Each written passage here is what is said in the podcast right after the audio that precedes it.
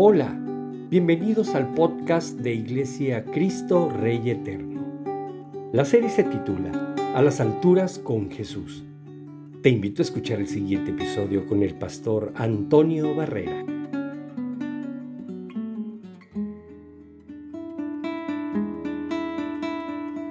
Hola, bienvenidos a una transmisión más en este podcast de la serie titulada a las alturas con Jesús. Estamos reflexionando en pasajes del Evangelio según Mateo, en específico, el llamado Sermón del Monte.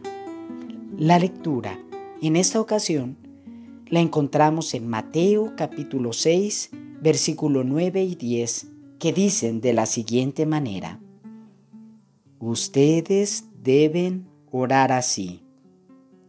Padre nuestro, que estás en el cielo, santificado sea tu nombre. Venga tu reino, hágase tu voluntad en la tierra como en el cielo. La oración modelo. En algunas ocasiones, personas me han preguntado, ¿cómo puedo orar? Probablemente también nosotros nos hemos hecho esa pregunta. Sin embargo, antes debiéramos reflexionar en la siguiente cuestionamiento. ¿Qué es orar? Orar es hablar con Dios en nuestras propias palabras. Orar es un instrumento de parte de Dios para que nosotros seamos fortalecidos en nuestro interior y podamos crecer en fe. Orar es un elemento de adoración y una práctica del pueblo de Dios. En el Evangelio según Lucas capítulo 11, los discípulos de Jesús le pidieron al Maestro que les enseñara a orar. Luego, Jesús les dio un modelo que conocemos como el Padre Nuestro. Debemos tener suma precaución de considerar a esta oración no sólo como un conjunto de palabras a repetir. Por supuesto, es muy bueno que memoricemos este modelo de oración, pues al hacerlo, somos capaces de meditar en la riqueza de esta oración y utilizarla como una práctica diaria en nuestra vida. En este y el próximo podcast estudiaremos el Padre Nuestro. Esta oración está compuesta por un prefacio, luego seis cláusulas de peticiones y la conclusión final. En este estudio trataremos el prefacio y las primeras tres cláusulas, las cuales se enfocan en solicitudes por llamarla así de manera vertical, es decir, peticiones en la relación del hombre para con Dios. El título que a través de la historia recibe esta oración se debe a las primeras palabras del prefacio, las cuales dicen así, Padre nuestro que estás en el cielo. A simple vista nos damos cuenta de la morada de Dios. Él está en el cielo y no solamente se manifiesta el lugar de residencia de Dios, sino enfatiza estas palabras en el cielo la supremacía de Dios sobre la creación. Sin lugar a duda, hay una gran distancia entre el hombre plagados de errores y pecado, y Dios, quien es santísimo y perfecto. ¿Cómo puede ser posible que hombres como nosotros, mortales, terrenos, creados, podamos dirigirnos al Creador, a Dios mismo? Esto, esto es posible por la relación tan cercana que el hombre puede experimentar con Dios gracias al favor de Dios revelado en una relación familiar. Jesús menciona que podemos acercarnos a Dios diciéndole Padre. Y vaya, solamente los hijos pueden llamar al Padre Padre. Por lo tanto, es necesario que seamos constituidos como hijos de Dios. La escritura revela la relación de Dios con su pueblo. En ocasiones podemos leer que Dios se presenta como su rey, en otras ocasiones como su guerrero. De diversas maneras se ha manifestado a su pueblo, pero de una manera muy especial se ha revelado como un padre, y un padre amoroso, compadecido, misericordioso, todopoderoso, benevolente, entre un sinfín de atributos más. El Nuevo Testamento expone la manera en que Dios lleva a cabo esa relación paternal, y esa manera es por medio de la adopción. Esta adopción es un regalo, es una gracia de Dios en la cual Él nos recibe y nos cuenta como sus hijos. Y todo esto es gracias al regalo de fe que ha dispuesto en el corazón de aquellos que han de creer en su Hijo eterno, nuestro Señor Jesucristo. En el Evangelio según Juan capítulo 1 versículo 12 podemos leer, Mas a cuantos lo recibieron, a los que creen en su nombre, les dio el derecho de ser hijos de Dios.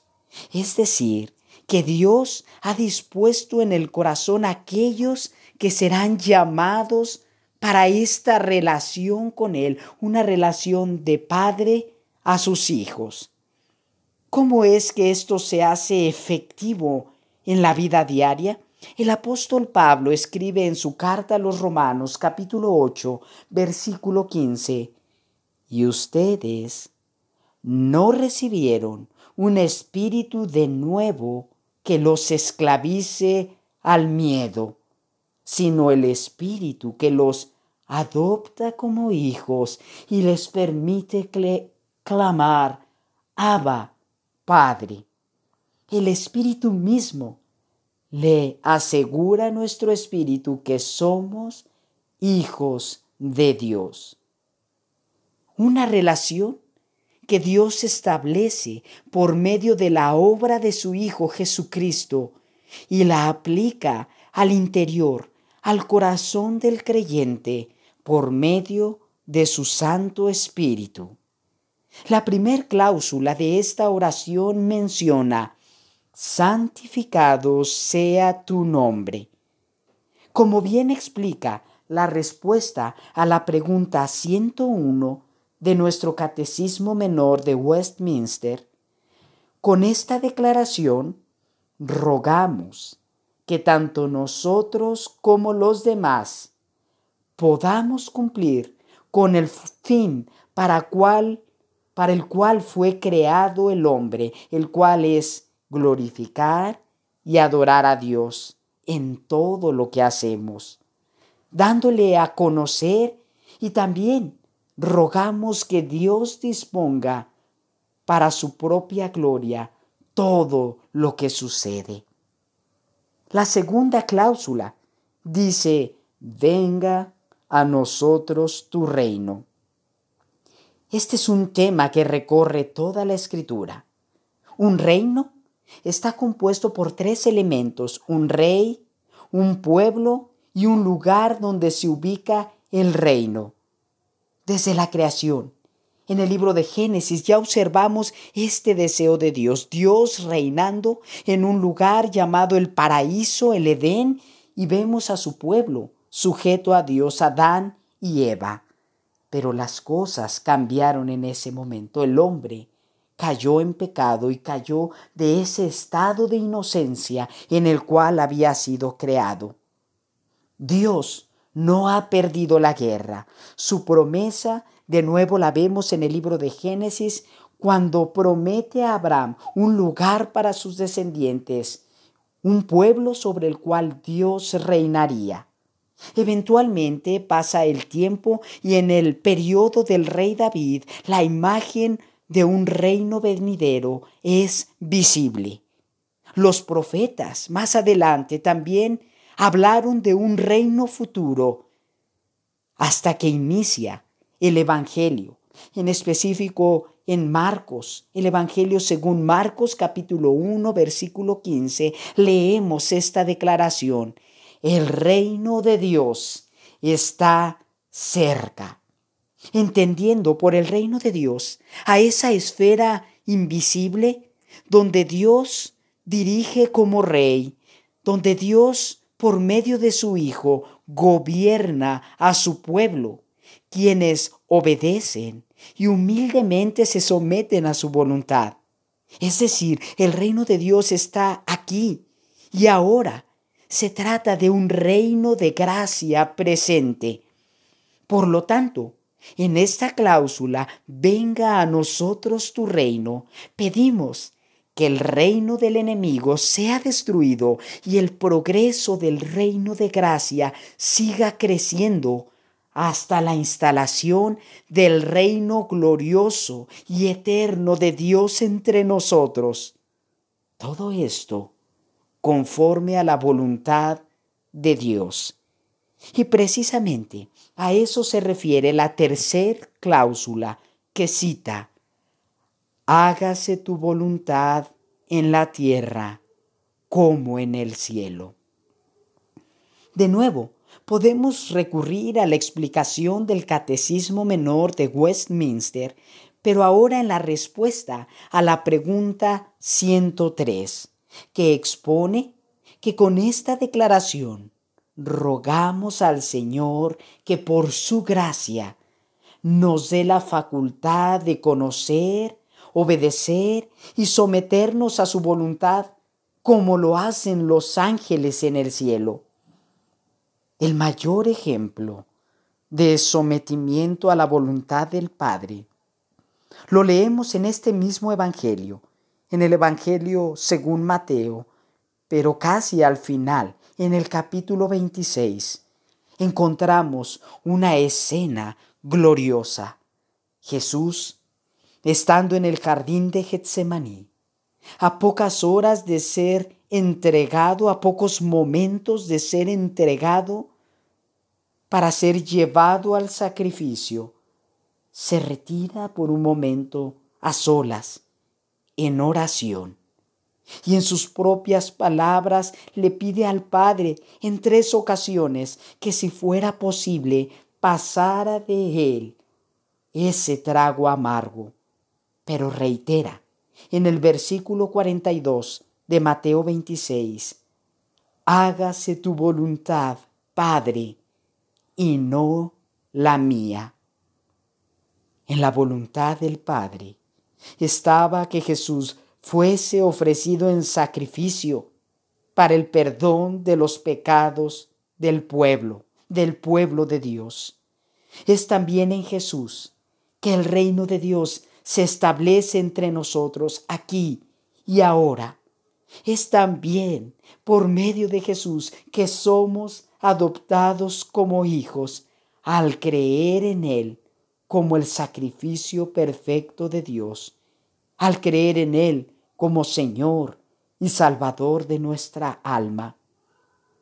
Es también por medio de Jesús en quien vemos la gloria del Padre y Jesús por excelencia glorificó al Padre en su vida y en su obra redentora. Es por medio de Jesús que tú y yo somos puestos en capacidad de glorificar a Dios y podemos acercarnos a Él como nuestro Padre. Podemos orar al Padre y es precisamente lo que haremos en este momento para terminar esta devocional. Oremos. Padre nuestro que estás en el cielo, santificado sea tu nombre, venga a nosotros tu reino hágase tu voluntad en la tierra como en el cielo. Entendemos, Padre, que somos adoptados como tus hijos por medio del sacrificio de nuestro Señor Jesucristo. Es por medio de Jesús también que recibimos el perdón y somos puestos en capacidad para glorificarte, para obedecerte, para hacer avanzar tu reino en nuestro tiempo y en nuestro día. Señor, solo tú eres glorioso, perfecto y amoroso. Nosotros, Señor, ovejas de tu prado somos. Pedimos, Padre, que nos sigas instruyendo por medio de este instrumento precioso, este medio que tenemos para crecer, el cual es la oración. Que podamos, como tu Hijo, nuestro Señor Jesucristo, someternos a ti con ánimo pronto, con una voluntad dispuesta a seguirte. Oramos, Señor, que todos aquellos que escuchen este audio puedan ser tocados por tu Espíritu, atraídos a tu pueblo. Y pedimos, Señor, que les concedas como a nosotros la gracia de ser hechos tus hijos. Te pedimos todo esto en el nombre precioso y glorioso, único de nuestro Señor Jesucristo, nuestro Salvador. Amén. Continuaremos la segunda parte de este podcast el próximo devocional. Mientras tanto, te enviamos saludos. Hasta pronto.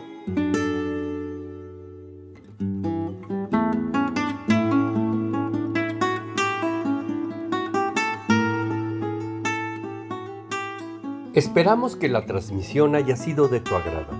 Si quieres conocer más de nuestro ministerio, visita nuestra página www.icre.org.mx o búscanos en las plataformas de YouTube y Facebook como Iglesia Cristo Rey Eterno. Suscríbete a nuestras páginas y comparte nuestros materiales. Hasta pronto.